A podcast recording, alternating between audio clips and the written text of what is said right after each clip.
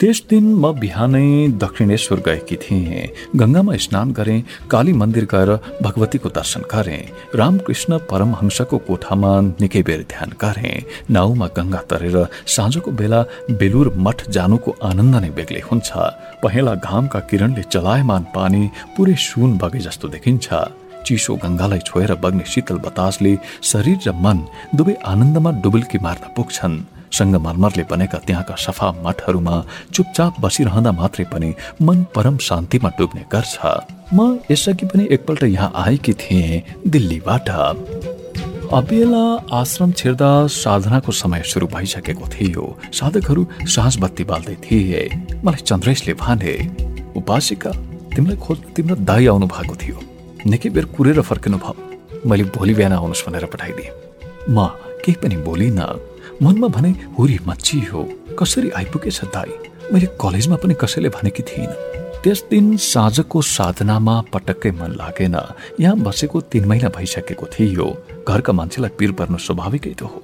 मैले खबर गर्नु पर्थ्यो कि गुरुले त भन्नुभएको थियो। अर्को मनले सोचे जे त होला मेरो आनन्द यही छ भने मैले किन त्यसलाई आत्मसात गर्न नपाउनु?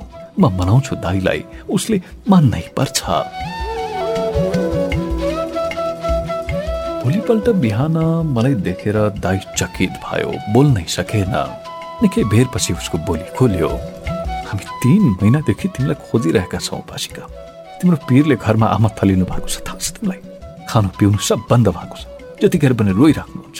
तिमीले यो के गरे कि मेरी बहिनी? के रूप बना कि तिमीले आफ्नो? हिँड घर हिँड दाई रोएको थियो। म धर्म सङ्कटमा परे दाई रोएको मैले कहिले देखेकै थिइनँ। आमाको मायाले पनि मन कटक्क भयो। अर्कोतिर आश्रममा मैले भेटेको आनन्द र शान्ति थियो। म दुधारमा छु। मलाई बाटो देखाउनुहोस्। म गुरुचरणमा घोप्टिएँ। गुरु गम्भीर हुनुभयो। उपासिका जीवनमा केही महत्त्वपूर्ण कर्तव्य पनि हुन्छ आफ्ना माता पिताप्रतिको कर्तव्य निर्वाह गर्न तिमी अहिले जानुपर्छ। तर नबोल्नु तिमी मेरी शिष्य हौ।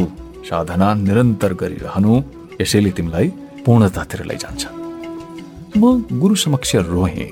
मैले सोधेँ गुरुलाई संसार किन हाम्रो खुसीको दुश्मन हुन्छ गुरु? गुरुले भन्नुभयो हाम्रो धर्म मानव धर्म हो। हाम्रा सबभन्दा ठुला गुरु ललन फकीरलाई कसैले धर्म कस्तो देखिन्छ? भनेर प्रश्न गर्दा उहाँले के भन्नुभएछ? थाहा छ तिमीलाई? नबोलिकन गुरुतर्फ हेरेर मैले उत्तरको प्रतीक्षा गरिराखेँ उहाँले भन्नुभएछ संसारमा कसैले माला लगाउँछन् कसैले ताबिज बाँध्छन् र भन्छन् हाम्रो धर्म बेग्ला बेग्लै हो। तर हामी यहाँ आउँदा र यहाँबाट जाँदा धर्मको कुनै चिन्ह बोकेका हुन्छौँ र। यति उदार हुनुहुन्थ्यो हाम्रा गुरु। गुरु साईका आँखामा आफ्नो धर्मप्रति म अपार गर्व देखिरहेथे। धर्म मनको कुरा हो उपासिका। मनमा धर्मको भाव राख्यौ भने तिमीले घरलाई नै आश्रम बनाउन सक्छौ। उहाँले शिरमा हात राख्नुभयो र भन्नुभयो जाऊ सुखी रह तिम्रो कल्याण होस्। म यसरी दाईसँग घर फर्किएँ ढोकाबाट निस्कनु अघि आश्रमलाई भोका आँखाले फर्केर हेरेकी थिएँ। फकिर साथीहरू सबै आफ्नो कार्य व्यापारमा लागेका थिए। जोया भने विस्फारित नेत्रले हेरिरहेकी थिए मलाई उसका आँखामा बेहद उदासी थियो। मानव तिनले मलाई भनिरहेछन् दिदी मैले भनेकै थिएँ नि तिमी जान्छौ भनेर।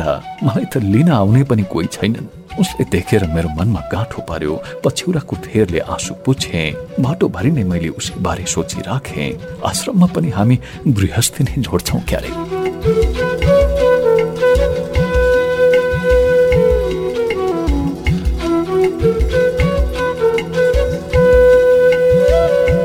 कलकत्ताको साई आश्रमबाट घर फर्केपछि कैबल्यसँग सम्बन्ध जोड्न म तत्पर भएकी थिएँ। मेरा बा आमाले त्यतिखेर मलाई भनेका कुरा अहिले पनि म झलझली सम्झिरहेछु चन्द्रिका। आफ्नै छोरीको एउटा सुनिश्चित गृहस्थी होस् उसका बालबच्चा हुन् संसारका सबै सुख उसका निम्ति प्राप्त हुन् भनेर तिनले चिताउनु स्वाभाविकै त थियो नि होइन? सबै बा आमालाई यस्तो लागिहाल्छ नि। बाले मलाई निकै सम्झाउनु भएको थियो। उहाँले भन्नुभएको थियो उपासिका तिम्रो र कैबल्यको बिहे भयो भने पनि यो एकदम असमान व्यक्तिहरू बीचको बिहे हुनेछ। बिहेको सम्पूर्ण बोझ कमजोर र कम शक्तिशाली भएकै कारणले तिमीले नै बेहोर्नु पर्नेछ कैबल्य बहुआयामिक हुनुहुन्छ। संसारसँग पनि त्यत्तिकै हिमचिम छ उहाँको। तिमी नादान छेउ। उमेरै के छ र तिम्रो? तिमीले धेरै कुरा जान्न बुझ्न बाँकी नै छ उपासिका पढ्नै बाँकी छ। उहाँको आध्यात्मिक यात्रामा तिमी पछिसम्म पनि साथै हिँड्न सकौली नसकौली छोरी। केही गरी आफ्नो व्यक्तित्वसित टक्कर गर्न नसक्ने देखेर कैबल्यको तिमीप्रतिको रुचि घटेर कुनै दिन तिमी एक्लै हौली दुखी हौली उपेक्षित हौली भनेर हामीलाई चिन्ता लाग्छ छोरी।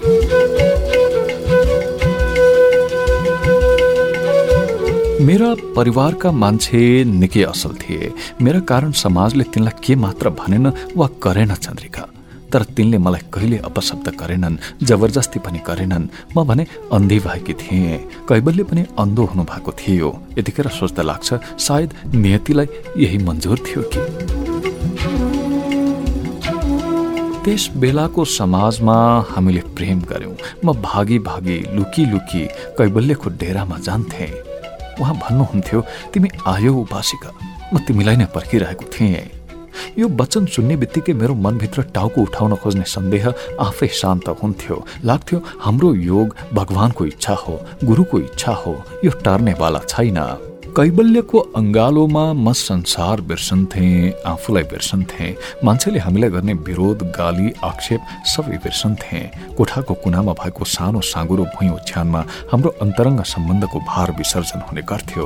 सेतो तन्नामा पोखिएका प्रेमका गाढा टाटाहरू धुँदै गर्दा म सधैँ मिठो काउकुती अनुभव गर्थे। सुरुमा म डराएकी थिएँ।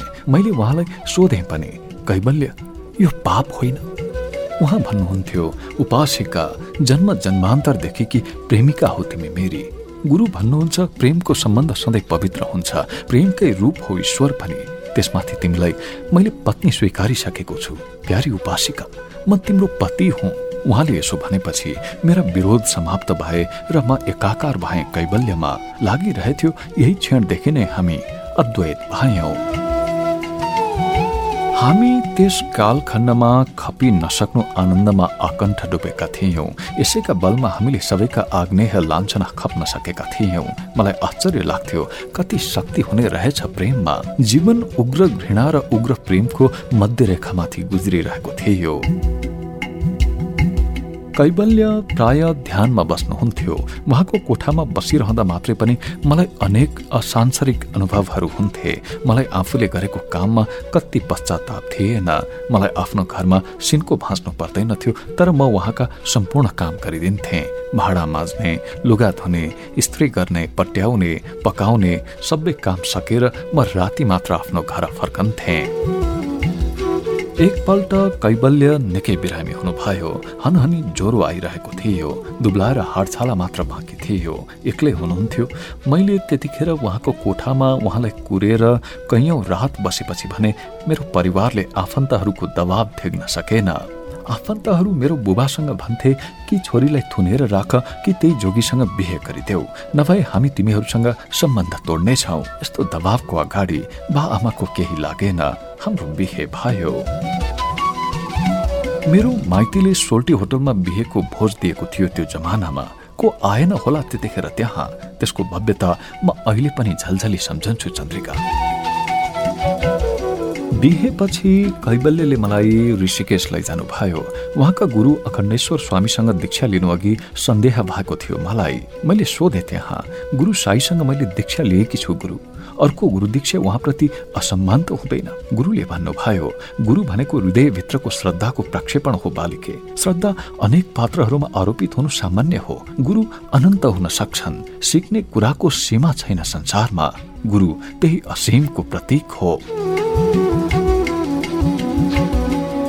बडो प्रभावशाली उदात्त चित्तका बङ्गाली विद्वान हुनुहुन्थ्यो उहाँ मैले उहाँमा गुरु साईको छाया देखेकी थिएँ। ठुलो आश्रम थियो केही दिन हामी त्यहीँ बस्यौँ। चारैतिर जङ्गलले छोपिएका तरेली परेका उच्च पहाडले घेरिएको पवित्र ठाउँ थियो ऋषिकेश। गङ्गाको किनारमा अनेक गुरु सम्प्रदायका आश्रम रहेका थिए। नदीवारी र पारी ससाना सुन्दर पहाडी बजार थिए। नदीमाथिको लामो झुलुङ्गे पुलबाट नदीको प्रवाह हेरेर म घन्टौँ बिताउँथे। ठुला स्वरमा भजन घन्किरहेका हुन्थे। बिहान साँझ र कहिलेकाहीँ दिनभरि पनि बडो आध्यात्मिक वातावरण थियो। हरेक साँझ गङ्गामा ठुलो आरती हुन्थ्यो। गङ्गा मैयाको प्रार्थना गर्दै सेता धोती पाटा पहिरेका ब्राह्मणहरूले टलक्क टल्केका पहेँला आरती पात्रमा अजस्र बत्तीहरू घुमाइरहँदा मेरो मन एक किसिमले सम्मोहित हुन पुग्थ्यो। नदीमा कम्मरसम्म डुबेका उनीहरूले खोचेमा राखेका बत्तीहरू पानीमा एक एक गरेर छोड्दै जान्थे। मन्दिरको बुर्जाको पर्खालमा आडेस लागेर म तल नदीमा बग्दै बग्दै गएका बत्ती हेरिरहन्थे अबेलासम्म कैबल्य आश्रम फर्केपछि पनि म त्यहीँ बसिरहन्थे। रातमा गङ्गा नदीको प्रशान्त ध्वनि र नदीलाई स्पर्श गरेर आउने चिसो न चिसो बतासमा लट्ठिन पुग्थे। कहिले त मध्यरात नै हुन्थ्यो र कैबल्य मलाई खोज्दै आउनुहुन्थ्यो। उपासिका के सोचिरहेकी छौ? कैबल्य मलाई लागिरहेको छ म पनि पानीमा बगेर गएका यिनै बत्ती जस्तै हुँ ती कहाँसम्म पुग्छन् वा कहाँनिर पुग्छन् त्यसको केही ठेगानै हुँदैन। हेर्नुहोस् न एकछिन अघिसम्मका झिलिमिली बत्तीहरू सबै बगेर गइसके। यतिखेर यहाँ गाडा अँध्यारो मात्रै बाँकी छ।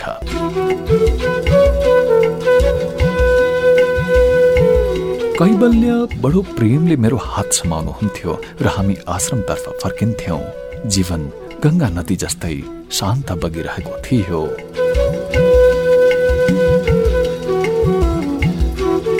मलाई जीवन नयाँ बिन्दुबाट सुरु भए जस्तो लागिरहेको थियो फेरि।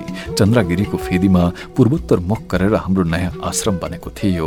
करिब दुई सय रोपनीको क्षेत्रफलमा माथि घना जङ्गल त्यसको छेउमा विपक्षना ध्यानको विशिष्ट प्रयोग निम्ति बनाइएका ससाना च्याम्बर सहितको विशाल बौद्ध गुम्बज नयाँ सृजना गरेको सुन्दर उपवनमा बिस्तारै बढ्दै गरेका रुख बिरुवा र त्यहाँ फुलिरहेका फूलहरू ससाना कुटी जस्ता देखिने सुविधा सम्पन्न आवास गृहहरूको मध्यमा पर्ने गरेर बनाइएको ठुलो ध्यान कक्षा सैद्धान्तिक अध्यापन निम्ति निर्मित ठुला पाखे भवनहरू रहस्यदर्शीहरू सम्बन्धी पुस्तक र सामग्री भएको बेग्ली पुस्तकालय कक्षा। केही तलतिर नेवारी शैलीको अत्याधुनिक सामूहिक किचन संसारभर प्रचलित ध्यान विधि सिकाउने र त्यस निम्ति विभिन्न ठाउँबाट विज्ञ गुरु र साधकहरूलाई बोलाउने हाम्रो योजना थियो। हामीले संसारको एउटा उन्नत ध्यान विश्वविद्यालय बनाउने सोचेका थियौँ। त्यो साँझ आफ्नो कुटी अघिल्तिर बाल्कोनीमा कैबल्य र म चिया खाइरहेका थियौँ। जङ्गलका रुखहरूलाई स्पर्श गरेर आएको चिसो बतासमा वसन्त ऋतुको गन्ध थियो। भगवानका कृपाले यो दिन देख्न सम्भव भयो कैबल्य।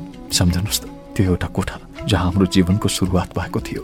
मैले आफ्नो एउटा हात कैबल्यका हातमा राखिदिएँ। उहाँले मायाले सुमसुम्याउनु भयो। तिम्रो प्रेम र साथले नै यो सब सम्भव भएको हो उपासिका। तिमी धन्य छेउ। उहाँका कुरा सुनेर म गदगद भएकी थिएँ। मेरा प्रेमी पति दाहिना थिए मसँग सबै थोक थियो यतिखेर। सोचिरहेकी थिएँ गुरु साईको आश्रमबाट फर्केर मैले कुनै गल्ती गरेकी रहेनछु।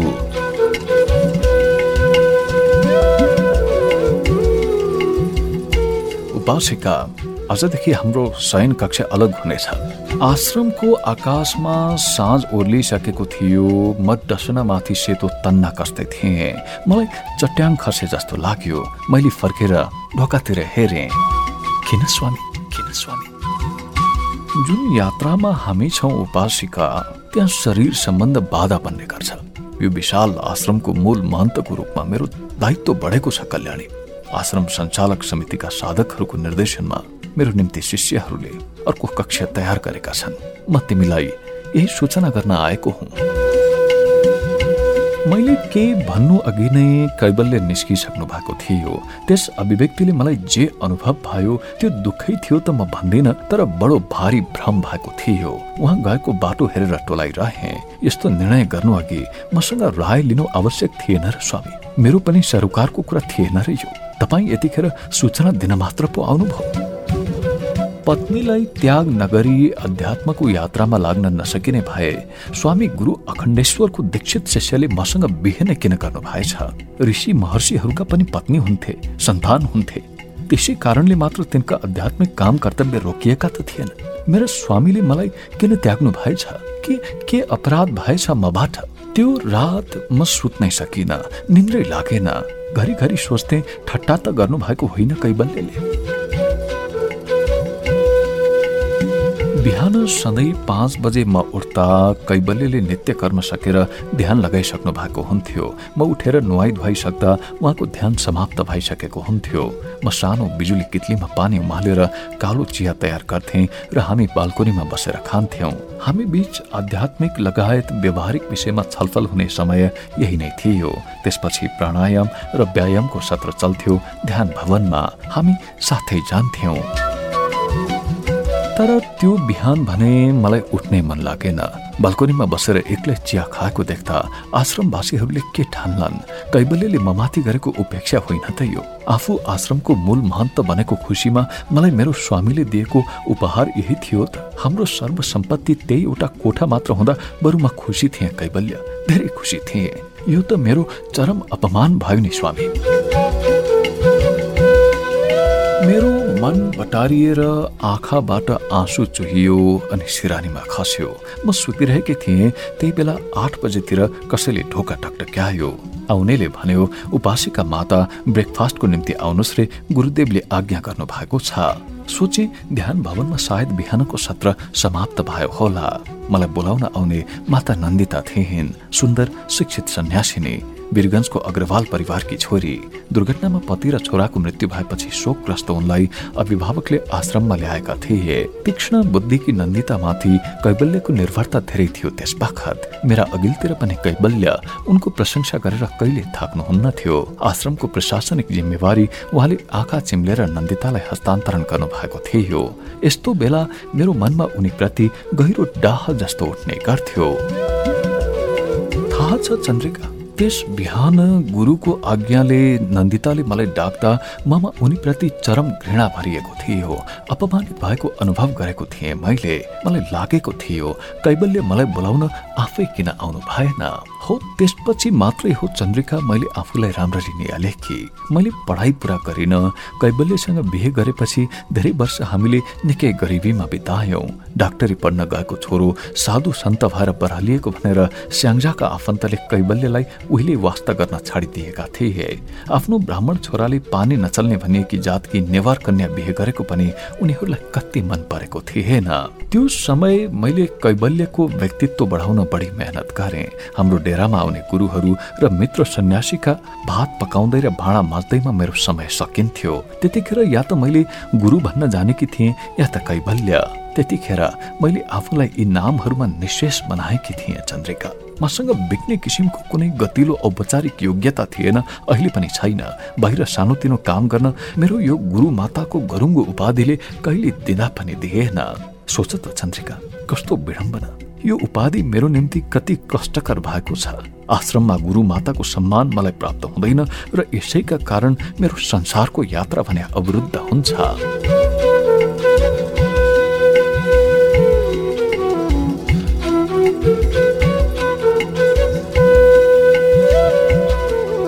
मैले ढोका नग गर्दा कैबल्य भित्रै कोठामा हुनुहुन्थ्यो। ढोका खोलेर भित्र पसे भुइँको चकटी देखाएर केही हुँदै नभए झै गरी उहाँले भन्नुभयो उपासिका बस बस आऊ केही भन्नु छ तिम्रो? मलाई लागिरहेथ्यो मेरो अगाडि जुन मनुष्य बोलिरहेको छ उसलाई म पहिलोपल्ट देखिरहेछु। मान्छे कसरी यति निष्ठुर हुन सक्छ कैबल्य? बोल्ने इच्छा नभई नभइकन पनि मैले भने। म तीस वर्षदेखि हजुरकी अर्धाङ्गिनी थिएँ मेरो स्थान सदा हजुरकै छेउमा रहेको थियो। मलाई अचानक त्याग गर्नुको कारण के हो स्वामी? मेरो प्रश्न सुनेर एकछिन टोलाउनु भयो कैबल्य। सायद यस्तो सोझो प्रश्नको आशा उहाँले गर्नु भएको थिएन। उपासिका यहाँ अब मेरो जीवन र आचरण मेरो अधीनमा हुँदैन। तिमीलाई थाहा छ यो मठका धर्माचारीहरूले मेरो निम्ति निर्णय गर्छन्। तर तिमी किन चिन्ता गर्छौ? यो नयाँ व्यवस्थाले हामी दुवैको आध्यात्मिक यात्रालाई सघाउनेछ तिमीलाई थाहै छ त शरीर सम्बन्ध अध्यात्मको यात्रामा बाधा हो। अचेल म पनि बोध गर्दैछु। स्वास्नी मान्छेको सानिध्य पुरुषको आध्यात्मिक उन्नतिको निम्ति प्रतिकूल नै हो। नारी अदम्य तृष्णाका खानी हुनु पासिका मेरो मन कता कता कमिलाले चिले झैँ गरी बोल्यो तैपनि मैले आँट गरेर बोले त्यसै हो भने पनि यसको दोष कसलाई दिउँ त म यतिखेर आएर स्वामी? हिजोसम्म मेरा इच्छा आकाङ्क्षा र रहरहरूले हजुरलाई बाधा दिएन। हामी साथै यहाँसम्म आयौँ। आज आज अचानक ती बाधक कसरी भए? हेर उपासिका यो आश्रमलाई उत्कर्षमा पुर्याउने सपना हामी दुवैको हो। यसलाई पुरा गर्न यहाँको मूल महन्तको रूपमा मेरो आचरण मन वचन र कर्मद्वारा शुद्ध हुनु आवश्यक छ। तिमीले महात्मा गान्धीको बारेमा पढेकी छेउ ब्रह्मचर्यको महिमा तिमीलाई राम्ररी थाहा छ। गान्धीलाई ब्रह्मचर्यमा रहन कस्तुरबाले पूर्ण सहयोग गरेकी थिइन् उनी आदर्श नारी थिइन् यो काममा तिमीले पनि मलाई सहयोग गर्नुपर्छ कैबल्यको मनभित्र एकाएक के पसेको थियो कुन्नी म चकित परिरहेकी थिएँ हाम्रो सम्बन्धमा दोषै के छ र स्वामी एक पति र एक पत्नी व्रत पनि त ब्रह्मचर्य नै हो जीवनले यतिखेर हामीलाई सबै थोक दिएको छ आनन्दित छौँ हामी म अत्यन्तै खुसी छु गुरु प्रसादको रूपमा यसलाई ग्रहण गर्नुमै कल्याण छ स्वामी चित्तलाई किन डुलाउनुहुन्छ हजुर? अनि अनि हाम्रा सम्बन्धलाई पनि कस्तुरबा र मोहनदास करमचन्द गान्धीको सम्बन्धसँग तुलना गर्न कसरी मिल्छ स्वामी? त्यो सम्बन्ध त अत्यन्तै अनमेल किसिमको थियो। सेवाको नाम दिएर ती अपठित महिलालाई गान्धीजीले आफ्नो हठ पुरा गर्ने माध्यम बनाउनु भयो। तिनलाई प्रयोग गर्नुभयो कहिले सहधर्मिनीको स्थान दिनु भए मेरो कुरा सुनेर कैबल्य अचानक उत्तेजित हुनु भयो उपासिका कस्तुरबाको त्यागको महिमा र त्यसबाट उनलाई प्राप्त पुण्य आनन्द। कसरी बुझ्न सकुली? तिमी शङ्का र अश्रद्धाले मान्छेको विवेक समाप्त गर्छ उपासिका यतिखेर मलाई तिमी प्रति दया लागिरहेछ। उहाँका कुराले म क्षुब्ध हुन पुगे। मैले प्रतिकार गरेँ। स्वामी यो संसारमा सबभन्दा दुखी स्वास्नी मान्छे को हो भनेर कसैले मलाई सोध्यो भने म अझै भन्छु कस्तुरबा कस्तुरबाको इच्छा के थियो भनेर कसैले सोध्यो उनलाई? ब्रह्मचर्यको निर्णय गान्धीजीले उनीसँग सल्लाह गरेर वा उनको मायाले लिनुभएको त होइन। उनले धेरै बच्चा जन्माउनु नपरोस् भन्ने लागेको भए गर्भ रोक्ने साधन उपयोग गर्न सक्नुहुन्थ्यो गान्धीजी। तर उहाँले त्यसो गर्नु भएन किनकि उहाँ यस्तो प्रयोगको विरोधी हुनुहुन्थ्यो।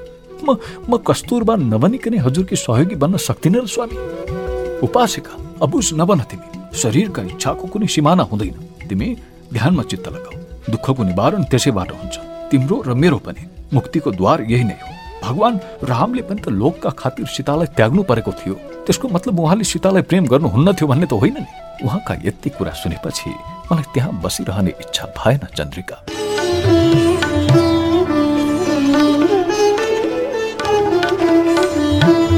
आश्रममा मेरो हैसियत स्वाट्टै घटेको थियो। यात्रा गर्दा म कैबल्यसँग हिँड्न पाउँदैनथेँ देश विदेशमा कैबल्यको ख्याति फैलिएको थियो। जताततैबाट उहाँलाई दीक्षित शिष्यहरूका निम्त आउँथे। यस्ता कार्यक्रमहरूमा उहाँले मलाई समूहसँगै पठाउनुहुन्थ्यो।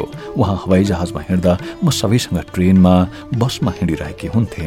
यात्रामा मेरो निम्ति सुत्न बेग्लै कोठा हुँदैनथ्यो सामूहिक कोठामा सबैसँग सुत्थेँ। बाथरुम एउटै प्रयोग गर्नु पर्थ्यो। कतिपय ठाउँ त निकै फोहोर हुन्थे गाह्रो हुन्थ्यो मलाई। म सम्पन्नतामा हुर्केकी केटी थिएँ। मेरो समस्या बुझेरै होला कैबल्य सम्झाउनुहुन्थ्यो बुद्धसँग दीक्षा लिएर राजपुत्री यशोधराले बिताएको सामान्य जीवनको अनुसरण गर्नुपर्छ उपासिका तिमीले। यसले तिम्रो अहङ्कार निर्मूल गर्छ। तर स्वामी बुद्ध भगवानले त आफू र आफ्ना शिष्यको लागि बेग्ला बेग्लै जीवनशैलीको कुरा त कहीँ गर्नु भएको छैन। त्यतिखेर सबै भिक्षुको निम्ति नियम त एउटै हुन्थे। घाँटीसम्म आएको जवाफ म प्रयत्नले बाहिर निस्कन दिँदैनथे गुरु कैबल्यका निम्ति यात्रामै पनि प्रशस्त सुविधा जुट्थे। उहाँलाई सबैले सम्मान गर्थे मलाई कसैले पुस्दैनथ्यो आफ्नो पतिले भाउ नदिएकी नारीलाई कसले पो मान दिन्छ र? तुच्छ अकिञ्चन अनुभव गर्थे म आफूलाई। हिन त भासले ग्रस्त बनाउन खोज्थ्यो। कैबल्यसँग गर्नुपर्ने यात्राहरूमा मेरो रुचि मर्दै गइरहेको थियो। म मिलेसम्म जान खोज्दिनथे। अरू बेला भन्दा पनि बिरामी पर्दा आफ्ना स्वामीको अनुपस्थिति मलाई सबभन्दा खड्किन्थ्यो। एकपटक ऋषिकेश गएका बेला मलाई निकै ज्वरो आएको थियो। एक्लै त कैबल्यलाई म भेट्नै सक्दिनथे। सबै साधकहरू सँगसँगै उहाँको पछि लागे। उहाँ डिनर खाएर सुत्न कोठातर्फ जान लाग्नु भएको थियो। सबैका सामु नै मैले उहाँलाई अनुरोध गरेँ स्वामीजी म एकछिन हजुरको कोठामा आउने अनुमति पाउन सक्छु। मलाई हेर्दै नहरी उहाँले भन्नुभयो उपासिका तिमी आफ्नो कोठामा सुत्न जाऊ। ढिलो भइसकेको छ। म निराश भएँ। तैपनि मैले मेरो हट छोडिन। मलाई ज्वरो आएको छ स्वामी। एकैछिन हजुरका चरणमा बसेर फर्कन्छु। एक्लो अनुभव गर्दैछु म। उपासिका तिमी आराम गर। सन्चो भएन भने भोलि साथीहरू लिएर डाक्टर कहाँ जाऊ? मेरो मन दुःखको समुद्रमा डुबेको थियो चन्द्रिका। यही ऋषिकेशमा एक प्रकारले हाम्रो वैवाहिक आध्यात्मिक सहयात्रा प्रारम्भ भएको थियो। गङ्गा नदी साक्षी हुनुहुन्छ। त्यही उहाँले मेरो यत्रो अपमान गर्नुभयो। सबैका गुरु भए पनि कैबल्य मेरा पति पनि त हुनुहुन्थ्यो। साथी पो थिएँ त म उहाँकी। म प्रति त्यति निष्ठुर कसरी बन्न सक्नु भएको नि त्यत्र मान्छेहरूका अगाडि मैले मरे तुल्य अनुभव गरेँ। चुपचाप डर्मिटरीमा आफ्नो ओछ्यानमा सिरकले मुख छोपेर म रातभरि रोएँ। सिरानी नेतृक्कै भेज्यो। विचार गर त चन्द्रिका कस्तो अवस्थामा थिएँ म? दुःखले चोइटिएर पनि म अरूलाई दुःख देखाउन सक्दिन थिएँ।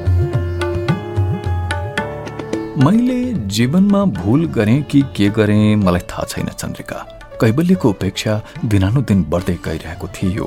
म विक्षिप्त जस्तै भइरहेकी थिएँ। ध्यानमा पटक्कै मन बस्दैनथ्यो आफ्ना गुरुको सेवामा अघि पछि लागिरहेका साधिकाहरूले सामान्य किसिमले हेर्दा पनि मलाई व्यङ्ग्य गरे जस्तो लाग्थ्यो। उनीहरू कैबल्यको कुटीमा छिरेको देख्दा म ईर्ष्याले जल्लथे मलाई आफूबाट टाढा राख्ने कैबल्यले ती सन्यासिनीहरूबाट चाहिँ कुनै आध्यात्मिक बाधा देख्नु भएनछ। मेरो मनमा प्रश्न उठ्दथ्यो। आश्रममा निकै समयदेखि बचिरहेको एउटा साधक थियो दक्षिण भारतीय। कालो रोगनको भए पनि खुला मनको थियो। कालो अनुहारमा सेता दाँत देखाएर ऊ हाँस्न लाग्थ्यो उज्यालो भएको छ। चेन्नई निवासी शेरी सिवास्टियन धर्मले क्रिस्चियन थियो।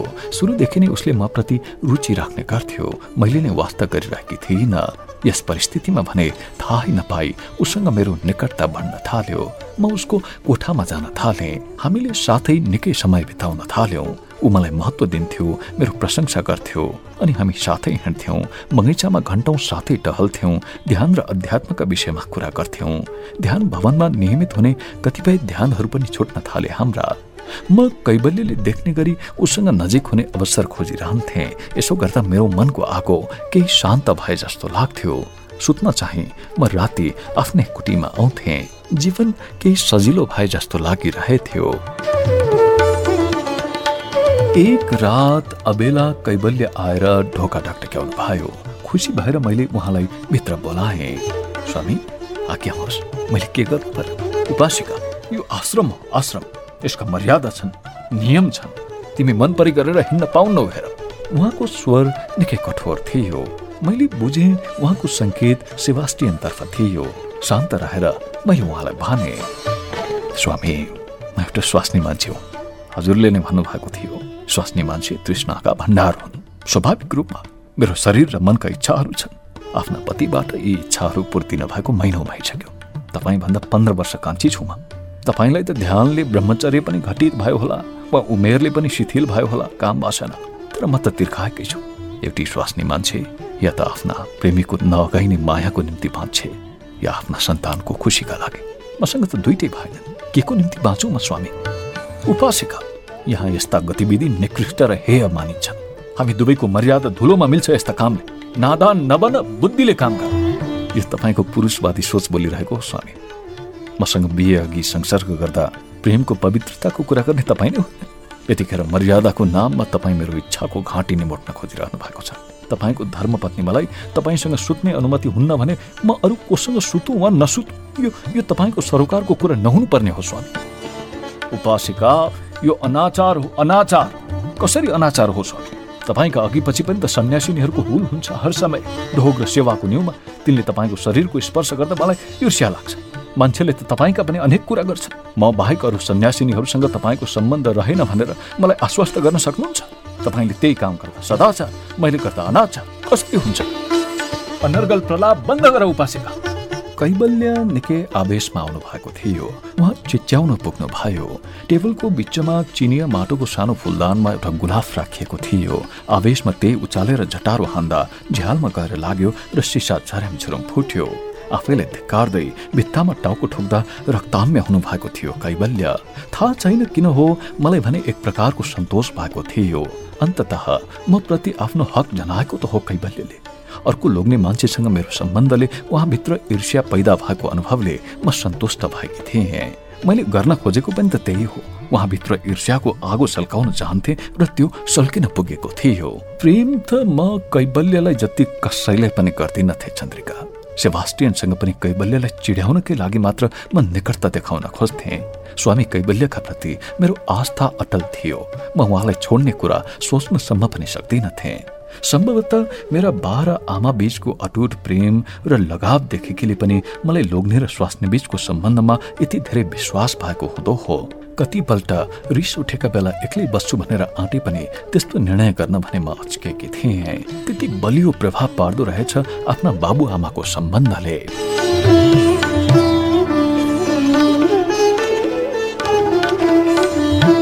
तिमी अज्ञानी छेउ उपासिका। तिमी के गरिरहेकी छेउ आफै बुझ्दिनौ। बेहोसीमा छेउ तिमी। स्वामी होसमा रहेर थप पीडा सहने सामर्थ्य अब ममा छैन। म बेहोसीमै सन्तुष्ट छु सुखी छु। तपाईँले सम्झना छ स्वामी। बिहे लगत्तै तपाईँले भन्नुभएको थियो मेरो पूर्व जन्मको पुण्यले गर्दा मलाई तपाईँ पतिको रूपमा प्राप्त हुनुभएको मैले पत्याएकै त हुँ सधैँ। तर पुण्यको फल किन पाप जस्तो अनुभव भइरहेछ मलाई यतिखेर स्वामी? आफ्ना प्रियतमको संसर्गबाट वञ्चित रहँदा म पानीबाट निकालेको माछा झैँ तडपिरहेको छु। यसको बोध तपाईँलाई किन हुँदैन स्वामी? तिमी अत्यन्त कामुक वितण्डतावादी आइमाई हो। अब म तिमीलाई केही भन्दिनँ उपासिका। ट्रस्टीको समितिले नै गरौँ सबै यसको निर्णय। चरित्रहीन आइमाई। कैबल्य क्रोधमा काँपिरहनु भएको थियो। मैले पनि आफ्नो धैर्य गुमाएँ ढोङ्गी पुरुष मैले तिमीसँग दीक्षा लिएकी होइन कैबल्य तिमी मेरो गुरु पनि होइन। हामी दुवैका गुरु एउटै हुनुहुन्छ। हामी दुवैले आफ्ना गुरुलाई भगवान सरह मान्छौँ यस अर्थमा मेरो र तिम्रो हैसियत एकै स्तरको हुनुपर्ने होइन। मैले त तिमीलाई मेरो प्रेमी पतिको रूपमा वर्ण गरेकी हुँ। म तिम्री सहधर्मिणी हुँ कैबल्य। मेरो स्थान तिम्रो छेउमा नहुने भए सबैको अगाडि घोषणा गर कि म अब तिम्रो पत्नी रहिन। मलाई स्वतन्त्रता देऊ कायर पुरुष। मलाई स्वतन्त्रता देऊ कायर पुरुष।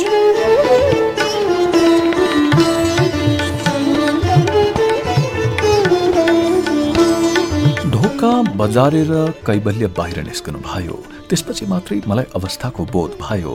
लागिरहेथ्यो अलि बढी बोले कि? तर कैबल्यप्रति मभित्र यति गुनासाहरू चुलिएका थिए त्यतिखेर म आफ्नै नियन्त्रणमा थिइनँ। भोलिपल्ट आश्रममा निकै कुरा फैलियो। उपासिकाले गुरुलाई हातपात गरी गिलासले हान्दा उनको निधार फुट्यो। यस्ता हल्लाले आश्रम भरिँदै गयो। ट्रस्टीहरूको मिटिङ पनि बस्यो अनेक टिप्पणी भएछन् मेरा बारेमा। त्यति ठुलो गुरुकी पत्नीको यस्तो तौलो अमर्यादित व्यवहारले पुरा आश्रम दोषको भागी बन्नुपर्छ। त्यस दिनदेखि मलाई गुरु कैबल्यको कुटीमा जान प्रतिबन्ध लाग्यो। मलाई आश्रम छोड्ने आदेश पायो। सम्भवतः आश्रममा तिम्रो प्रवेश त्यतिखेर भएको थियो क्यारे होइन चन्द्रिका? त्यसपछि जे भयो सब तिमीलाई थाहै छ चन्द्रिका। तिम्रो बहुमुखी क्षमताले पनि मलाई लघुताभास गराउँथ्यो। क्षमता र सौन्दर्य दुवैमा तिमीसँग मेरो कुनै तुलनै छैन भन्ने कुरा सम्झँदा मलाई चरम पीडा हुन्थ्यो चन्द्रिका। तिमीमा मलाई नन्दिताको झल्को आउँथ्यो।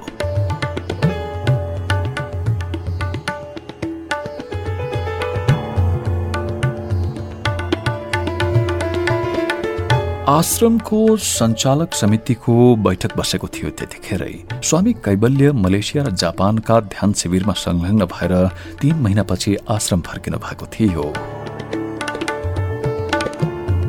स्वामी श्रवण यो के हो? यो के हो? उच्चासनमा बसेका गुरु कैबल्यले हातमा एउटा प्रमाणपत्र उचालेर सबैलाई देखाउनु भयो यो आश्रम हो आश्रम कुनै बिजनेस हाउस त होइन। यस्तो घोर अनैतिक काम आश्रमले गर्नु लज्जास्पद छ। उहाँ क्रुद्ध हुनुहुन्थ्यो। आश्रममा ध्यान गर्न आएका कुनै साधकलाई दिइएको सम्बुद्धताको प्रमाणपत्र रहेछ त्यो। शिविरका संयोजक स्वामी श्रमणले त्यसमा सही गर्नु भएको रहेछ। निकै बेरको सन्नाटापछि श्रमणले मुख खोल्नु भयो गुरुदेव क्षमा गर्नुहोला। तर यो आजको आवश्यकता हो हेर्नुहोस्। ध्यान हाम्रो उत्पादन हो। आफ्नो उत्पादनको बजार खोज्ने काम कसरी गलत हुन्छ? हामी मान्छेलाई ध्यानतर्फ आकर्षित गर्दैछौँ। कुनै खराब चिजतर्फ त होइन। श्रवण आफ्नो कुरालाई पुष्टि गर्दै हुनुहुन्थ्यो। हजुरको अनुपस्थितिमा हामी केही युवा सन्यासीहरू मिलेर ध्यानको प्याकेज कार्यक्रम बनाएका हौ। मान्छेलाई आकर्षण गर्न तिनका समस्याको समाधान हामी गर्न सक्छौँ भन्न जरुरी हुन्छ गुरुदेव। पुरानै किसिमले चल्दा हामी पछि पर्नेछौँ। यो त यो त सूचनाको युग हो। अरूले दिएका सेवा भन्दा हाम्रा सेवा यी कारणले उत्तम र उत्कृष्ट छन् नभनिकन मान्छे आउँदैनन् गुरुदेव। श्रवणका कुरा सुनेर कैबल्यको मुख रातो न रातो भएको थियो। उहाँ काँपिरहनु भएको थियो। गलत साधन प्रयोग गरेर हासिल गरेको उपलब्धिमा पवित्रता हुँदैन स्वामी श्रवण अध्यात्मको क्षेत्रमा त यो अपराधै हो। हाम्रो बेजती भएको छ। समयसँग चल्न जानेन भने मान्छे पछि पर्छ गुरु कैबल्य अध्यात्मको क्षेत्रमा सुरुमा हामी मात्रै थियौँ। यतिखेर हाम्रा प्रतिस्पर्धी धेरै भइसकेका छन्। हामीले बजार खोज्न सकेनौँ भने सङ्कुचित हुँदै जान्छौँ। ग्राहकहरू घट्दै जाँदा आश्रमको सञ्चालनमा समस्या भइरहेको छ। तत्कालै केही गरेन भने बन्द हुन्छ यो आश्रम। स्वामी श्रवण पनि केही उत्तेजित हुनुभयो। सभाको विचार अब बाँडिएको थियो। प्रतिस्पर्धाको नाममा हामी अनुचित काम गर्दैनौँ। कैबल्य आफ्नो निर्णय सुनाएर बाहिरिनु भयो। जसलाई ध्यानको व्यापार गर्नु छ तिनलाई यहाँ कुनै स्थान छैन। यहाँ ध्यान आफ्नो मूल मौलिक रूपमा मात्र सिकाइनेछ। यति बुझे हुन्छ। बुझ्यौ चन्द्रिका म त्यही एउटा कुनामा बसिरहेकी थिएँ। त्यस दिन मलाई मेरो स्वामी कैबल्यमाथि गर्व भएको थियो। श्रवण स्वामीहरूले गुरु कैबल्यलाई अल्पमतमा पारेर हटाउन खोजेका थिए।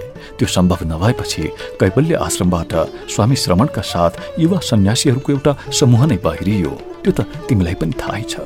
मलाई आश्रमबाट निकाल्ने निर्णयमा पनि उनीहरूकै ठुलो हात थियो। तर चन्द्रिका म माथि जति नै आग्रह भए पनि आश्रम छोडेर गएका युवा सन्यासीहरू नयाँ विचारका ऊर्जाशील मान्छे थिए। ती जाँदा म दुखी भएकी थिएँ। उनीहरूबाट आश्रमले ग्रहण गर्न सक्ने थुप्रै राम्रा कुराहरू छन् जस्तो लागेको थियो। मलाई त्यतिखेर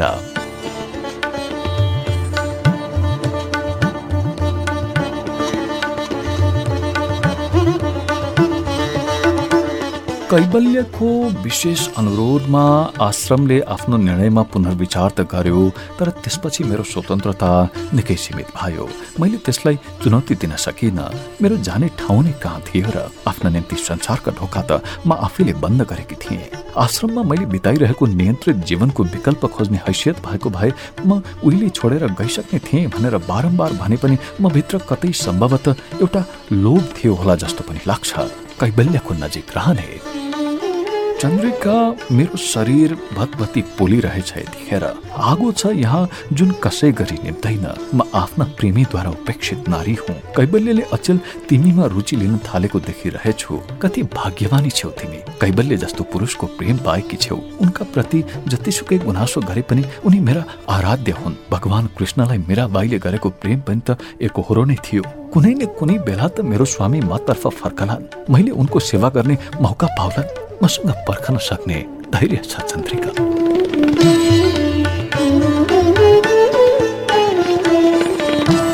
उपासिकाका कुरा सुनेर चन्द्रिका झस्किन पुग्छिन्। कस्तो अचम्म यस्तो अवस्थामा पनि माता उपासिका आफ्नो स्वामीलाई प्रेम गर्न सक्छिन्। सम्भव छ यो। चन्द्रिकाका आँखाबाट आँसु बगिरहेथ्यो।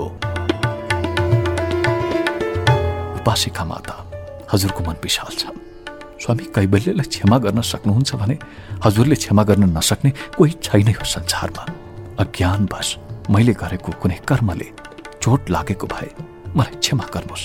चन्द्रिकासँग अब कुनै सजाय भोग्ने सामर्थ्य छैन माता। मलाई श्राप नदिनुहोला चन्द्रिकाले उपासिकाका अगाडि हात जोडिन्। सत्य कुरा त के हो भने नि माता? मलाई तपाईँका स्वामीमा कुनै रुचि छैन। म सधैँ आफ्नै स्वार्थमा बाँचेकी आइमै हुँ। कुनै लोग्ने मान्छेद्वारा बाँधिन सक्ने। मेरो स्वभाव नै होइन सुल्झाउन नसकेका मेरा आफ्नै हजारवटा दुःख छन्। मलाई हजुरको जीवनमा दुःख पैदा गरेर पाप आर्जन गर्नु छैन। म देखि निशङ्क हुनुहोस् माते। म देखि निशङ्क हुनुहोस् माते।